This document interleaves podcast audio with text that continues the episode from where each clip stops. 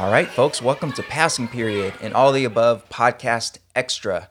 My name is Manuel Rustin, your favorite teacher's favorite teacher, and Passing Period is a chance for us to explore headlines in education that we might not have fit into our last full episodes. Our full episodes, of course, are video episodes, and it takes a while to chop that all up and edit the video. Our most recent one was our 50th full episode, which you should for sure check out if you haven't already. But passing period is a time for us to discuss stories and topics that maybe didn't make it into our full episodes. Um, but first, before we talk about today's story, Jeff, did you realize that we have some contributors to our show now?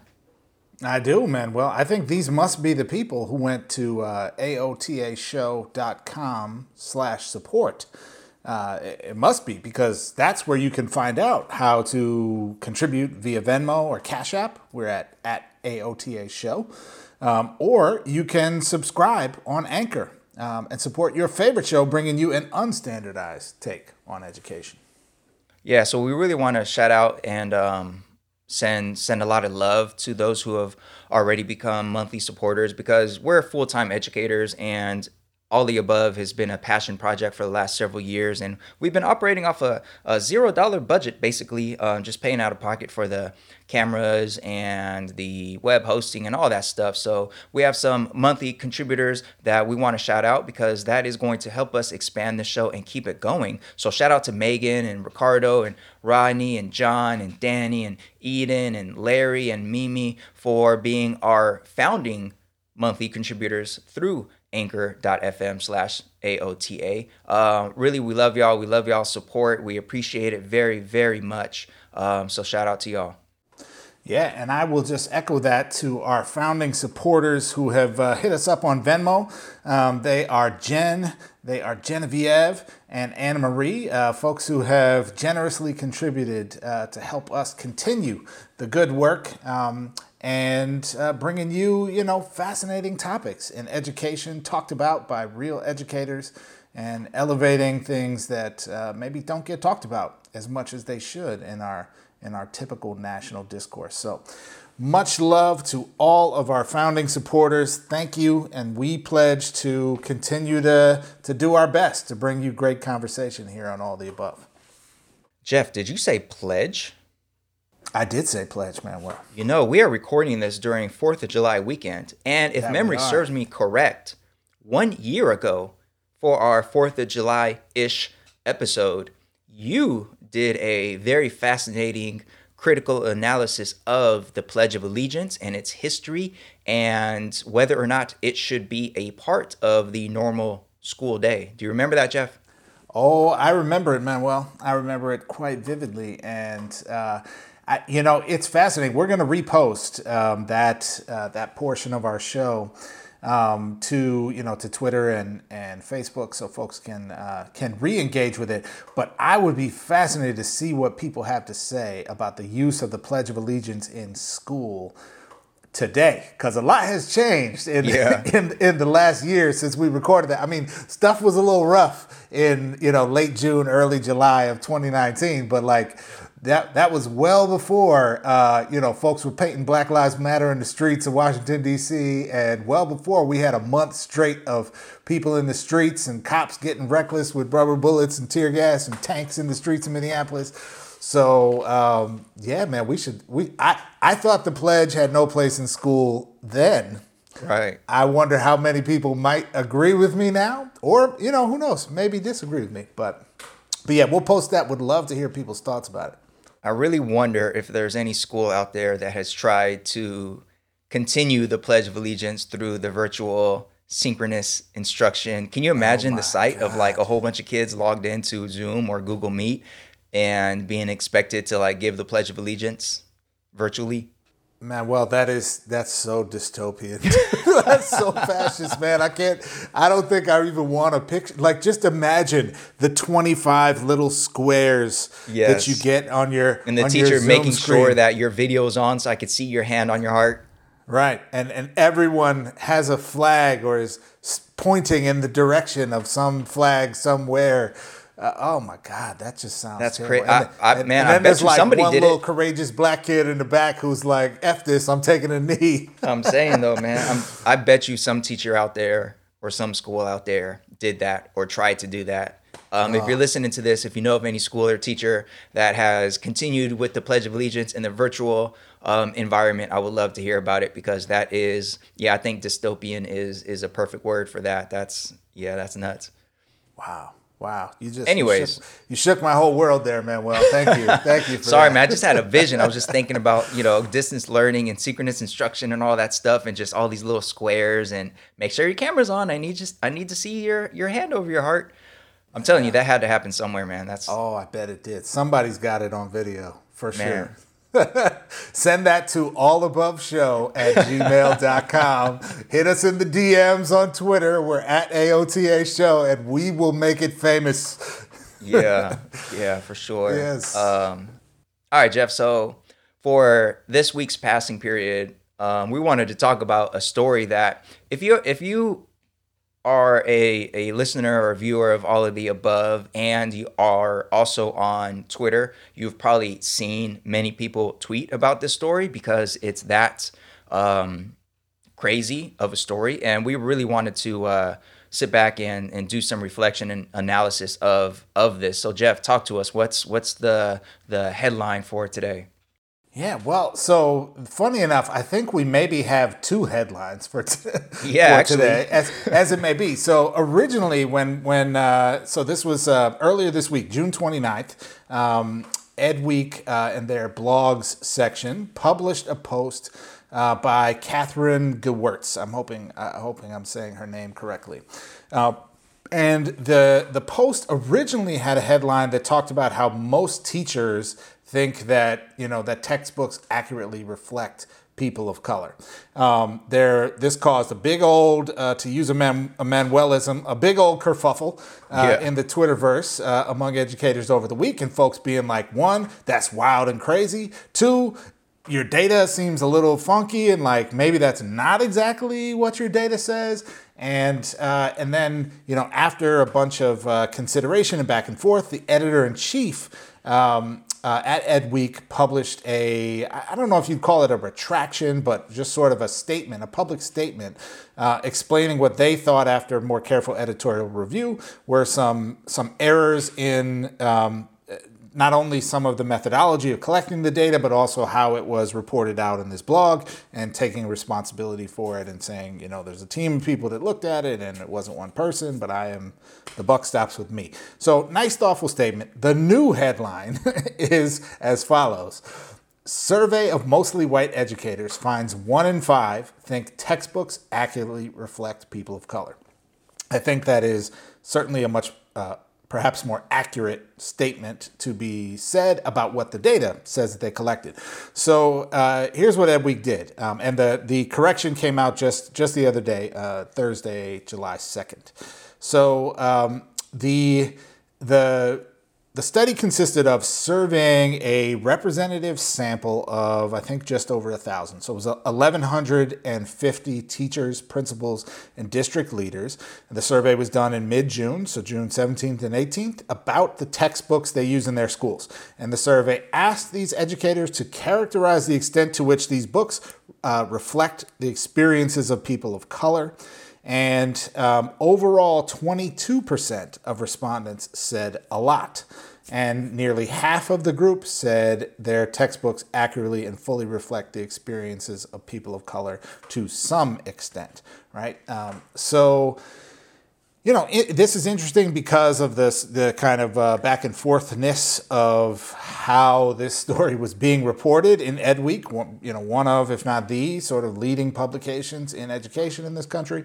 Um, but also, Manuel, I, honestly, my take is that the um, even with the you know revised representation of the data, the data is still crazy and fairly damning of the perspectives uh, that you know most educators, according to this survey, hold about representation in our textbooks. So, what do you think, man? What's you're a history teacher? You are, you know, history's like one of the more textbook dependent subjects in our secondary education. Unfortunately. And, um, yeah, you know. Um, so t- I'm curious. Tell tell us what your thoughts are. Yeah, it's um, you know, at first when I saw the headline, it was one of those things like I shouldn't be surprised at this, but still, like I'm kind of surprised. Um, but you know, digging deeper into the actual survey and sort of the problems that um, were inherent in the way they asked the question. You know, it's kind of hard, I think, for for me to really have a concrete takeaway because this story to me seemed like clickbait, straight up, and it seemed like they wanted something that would generate traffic, and therefore, um, I don't want to put too much stock in their story. And what gives me, I guess, some um, clues that this was some kind of clickbait is that if you look at their original post on Twitter, um, it was retweeted like 500 something times, and anyone who's familiar with Twitter, like if you click on the the um, retweet language, it'll show you how many of those retweets were straight up retweets and how many of them were with comments. And for this story, 490 of the retweets were with comments versus 57 without comment. Normally, if someone retweets something without comment, usually it's some sort of indication that they somewhat agree with it or you know something that makes sense or resonates with them. And oftentimes when someone retweets something with comment um, it's either that they want to point out something special about the story or criticize it straight up. And this is one where if you look at the retweets with comments, like almost all of them were like just super critical. Like, well, you know, for one, this isn't surprising. 80% of educators are white. So a lot of the comments are about the fact that the education profession is is mostly white. And there were many threads out there. And I want to shout out Jennifer uh, Bennis for being uh, one of the ones that I came across. I mean, there's others too, but just one of the threads I came across that pointed to all the problems with the survey and the fact that this is on uh, EdWeek's website, which of course is behind a paywall. So, you know, that kind of contributes to this idea of like trying to get folks to click and click through and try to generate traffic that way. All that aside, though, Jeff, I agree with you that this is still, um, you know, problems aside with their methods and sort of their verbiage. You know, the survey itself had um, the language of, you know, for the question of uh, to what extent, if any, do textbooks used in your district, classroom, or school accurately and fully reflect the experiences of people of color? The options were none, a little, some, and a lot. And I think you could have 10 people in a room and ask them the difference between a little and some and get 10 different answers. So, you know, that makes me um, wary of what any of the so called data suggests. However, like uh, to your point, too many folks in the survey responded that their textbooks reflect the experiences of people of color um, accurately um, quote unquote, a lot or some. So 22% of respondents said a lot, 49% said some. So we're talking about well over, well, most teachers saying basically somewhat or a lot. And that's a problem because textbooks are inherently, not inherently, but historically really, really, really, really terrible sources of information about the experiences of people of color. Um, period. And history books, for sure. I mean, the history books that we use in my district are, are really old. And even, I would venture to guess, even the most modern, updated textbooks, if they're based on state standards, which they're, you know, supposed to be, are still going to be highly problematic because the standards themselves are, are really problematic in terms of the value placed on uh, different folks' experiences. And this survey about textbook accuracy reminded me of a survey that Ed Week did after the election, um, where they surveyed teachers about who they voted for and their political views. Jeff, I don't know if you remember, but our very first episode, which you know, in which we talked about the politics in the classroom question, um, we referred to this survey, which showed that 29% of teachers voted for Donald Trump, and another 13% voted for a third party candidate. So if 22% of teachers say that textbooks accurately reflect um, experiences of people of color, and 29% of teachers voted for Trump. To me, that that makes sense. Like we have, it's not just that we have a mostly white profession. We also have about a third of the profession that at some point has been on the the the MAGA train, and of course they think that well, you know, the Martin Luther King's in there, Rosa Parks is in there. That's about right. So you know, no surprise there. Super, super, super problematic, but it's also a problem. Um, to the point that a lot of folks um, brought up on Twitter, it's also a problem that the article sort of, instead of having a deep dive on the inaccuracy of textbooks, it shows to just, you know, let's ask educators what they think and let's throw that out there. Um, when in reality, the problem is for sure the textbook, and um, we need not act like this is, you know, a difference of opinion about whether or not the textbooks accurately reflect the experiences of people of color. So yeah. Yeah, so I, I, I definitely appreciate um, that perspective, Manuel, and and I think you you framing it as like, you know, the extent to which this is not surprising because educators are part of America, educators are mostly white uh, in this country, and um, and you know there, there's just a there's the reality of of the context in which we all live, right, which is a a, a country deeply steeped in white supremacy, and you know a, a whole generations of educators who have you know grown up in that and currently perpetuate that, right? Um, and that's not to absolve educators of color of the responsibility on that front as well, because they're you know one's amount of melanin does not necessarily correlate with one's stance on you know doing educational work that challenges white supremacy. Now, uh, to me, what's most interesting about the data set actually isn't the you know the the 22% of respondents overall who said um, you know textbooks do a lot of you know uh, fully reflecting the experiences of people of color because those folks are just crazy.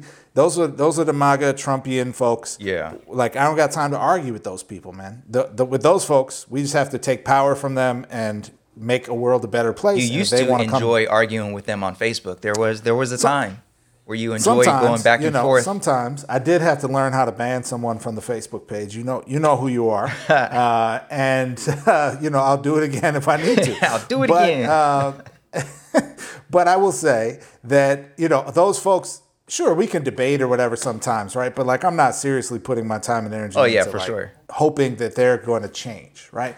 To me what's most interesting and perhaps most disturbing about the data is the nearly half of the group who said to some extent and i hear you on the subjectivity uh, of you know what, what's the difference between a little and some um, I think that that type of subjectivity is usually present in most surveys that ask people about like the extent to which they think something is true. And the fact that it's asked in the context of you have a set of options none, a little, some, and a lot. You know that at least those people are for their own spectrum, distinguishing some as being more than a little and less than a lot, right? And I think in that in that space is a very revealing this is what we're dealing with moment around um, you know people who would look at textbooks and I and I guess I'm thinking mostly about um, history textbooks because that's you know our content area um, but you know I think the same could be said certainly of you know of textbooks in math or science or textbooks even in English to the extent that you know, textbooks are used in English classes. And I think the reality is I've never, so I have at least some general knowledge of uh, of some of the most popular textbooks in, used in New York State, Massachusetts, California, uh, and you know certainly experienced textbooks growing up in Minnesota. Right. right. So I I would venture to guess I have at least a little more perspective on textbooks than the average person. And I don't think I have ever seen a traditional textbook published by a major publisher that stayed endorsed, right? There are, of course, you know, people using Howard Zinn's People's History or, you know, right. you know, more sort of like guerrilla textbook options, right? Um, that that uh, there's a different uh, perspective with. But I've never seen a major textbook that I would ever, ever even slightly qualify as saying they, they do more than a little bit of coverage of the experiences of people of color. I mean, we're in, in the history sense, like math and science, they don't talk about people of color at all. Right. whole textbooks, they never mention a single person of color. Maybe they got a question about like a girl named Shanika or something, right? But like, that's it, man. There ain't no people of color in any of those, those books, like, period, right, man. Right. And, and then I, I, that's a sweeping statement. There's probably a few people in there, right? But like, you know, Benjamin Banneker is mentioned in your science textbook somewhere. But like, that's about it, right? And then on the history level, every history textbook from a major publisher I've ever seen in this country tells essentially the same story right? Great whiteness came to the eastern coast colonies, totally ignoring the fact of like Spanish colonization that was already happening up into the southwest and the west coast, right? right? And totally ignoring the fact that indigenous people have been here for thousands and thousands and thousands of years before white people ever came, right? And that we have evidence that Africans had sailed across the Atlantic Ocean to, uh, you know, Central America before Europeans, right? And that the Europeans that we like the most, the Anglo Saxons, uh, you know, are the were the first ones here when we we know they actually weren't, right? That right. like the Vikings came to this continent before them. So there's just so many layers of like it's just not true, right? Like we tell the story, there was the 13 colonies, they were great, they fought some Indians, we had some slaves, but then we were better, so we didn't have slaves, and then women got to vote, and then Reagan was president, and we won the Cold War, and now we're great. And like that is that's the story. And they added a chapter for Cesar Chavez, and they added a chapter for, you know, Martin Luther King, and they have a little box for Malcolm X because they don't want to be thought of as racist. So they got to talk about him too. And Rosa Parks sat down one time. And that's pretty much what we got. that is pretty pretty much what we have. And I think you're right. And that is representative of pretty much every textbook by major publisher out there, period. I've never yeah. seen anything different. Right, right. And of course, in some parts of the country, they're a little better than in other parts of the country. Yes, we're looking at you, Texas, which are craziness down there, talking about slavery was an immigration and housing program or whatever. So there's some variability. But anyone who would say anything other than none or a little, there's a there's a mindset issue there, man, and there's a there's True. a guaranteed perpetuation of the mythology of white supremacy happening in that classroom that's going totally unexamined. Oh, and I agree with to that. To me, that was that was the more like that was the. More. But did you need the survey to know that? Like, I feel like we knew that before this survey and before all these clicks. I would have been astonished if the result was anything different. I would have been like so pleasantly surprised if I saw a critical mass of educators who said like, "Oh wait, no, the textbooks are trash." Like that would have surprised me. Like this is like I didn't even need to read this. I I could have told you this beforehand, which I think begs the point of like why even why even put this out there like this? And you know, the editor's note about this story um, in it, uh, he said I know some readers have been critical of us for even raising the question if we know textbooks fail this test, why did we even ask about it?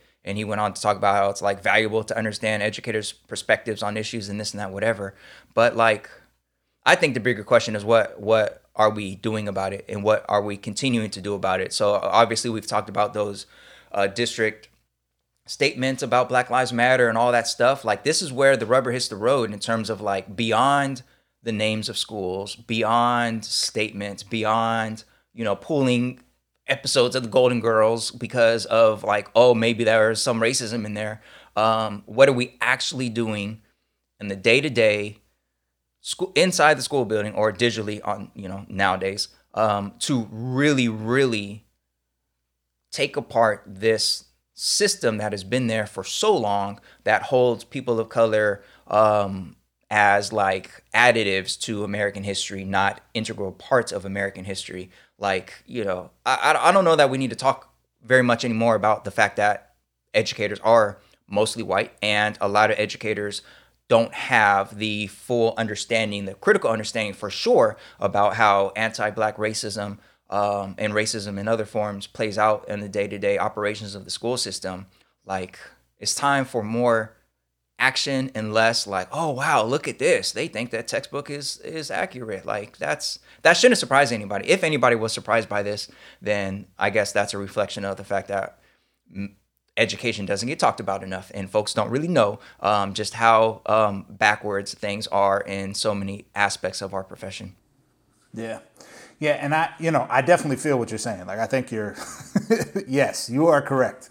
Uh, and the way we get some of that momentum, right, is by is by confronting the reality, right? And I think I think in so many parts of this country, given how segregated our schools are, given how many, uh, you know, how white people are overrepresented in the teaching profession, we have not only like there's two sides of the coin, right? There's the extent to which they they don't, they being textbooks, don't at all, or even somewhat sufficiently address and fully reflect the experiences of people of color. The other side of that coin is the extent to which they perpetuate a false and mythological hmm. construction mm. of white supremacy. Very good point. And and I think that's the part where I'm like like even if we can agree like oh yeah we got to talk about more you know like black people and latinos and women and stuff right like that's good and that's i hope we at least have an emerging consensus about that as right. a country but like we also have to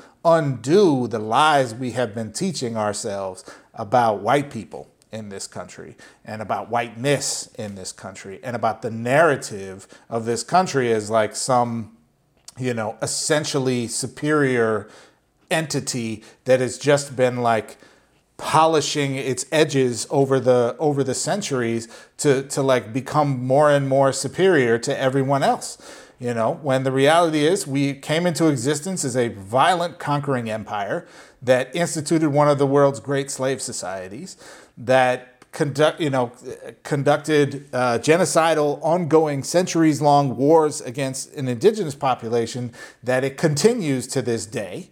Uh, and you know, and along the way, uh, patriarchy, homophobia, you know, dropping nuclear bombs, whole bunch of other stuff, right? And yes, there are good things in American history we should study and celebrate, um, but you know, refusing to look in the mirror is not the way we get there.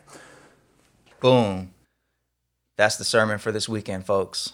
That's the word right there. Um, all of that, big facts.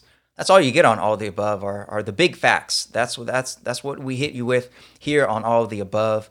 And um, again, folks, we have full episodes that span the last couple years and we've hit on a lot of these topics and to the point of the representation in textbooks uh, i believe we had a do now story about a year ago about studies weekly which is a major curriculum provider and how they were called out for their blatant racism in their curriculum and they convened a, a quote unquote diversity board to do a full analysis and that resulted in some real real changes to their curriculum. So we've we've touched on a lot of these topics over the years. So if you're if you are new to our show, uh, please consider going to aotashow.com and digging through the crates on all the different uh, dope guests that we've had, um, or go to our, our YouTube channel, youtube.com slash all of the above where we have all of our videos there and um, you know take your time enjoy uh, make sure you hit that subscribe button though we're trying to get those subscribers up and we very much appreciate your viewership and listenership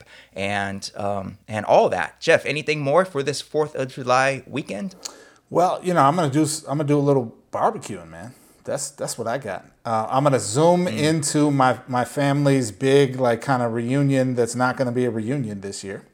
Uh, so that's going to happen.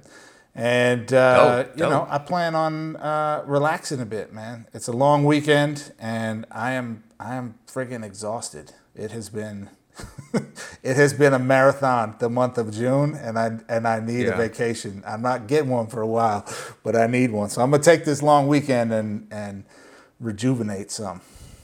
Dope do that, man. I was supposed to be in Thailand like right now, right now, mm. and obviously that's not happening. So we're gonna be chilling, yeah. and um, gonna watch watch Hamilton.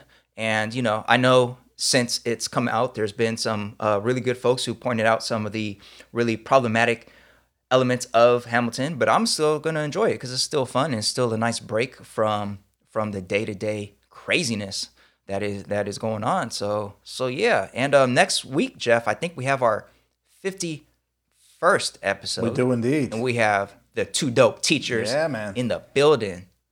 So that's going to be dope. So make sure you uh, subscribe, tune in, all that good stuff. And um, and that's coming up. All right, but for now folks, it's time to get to class.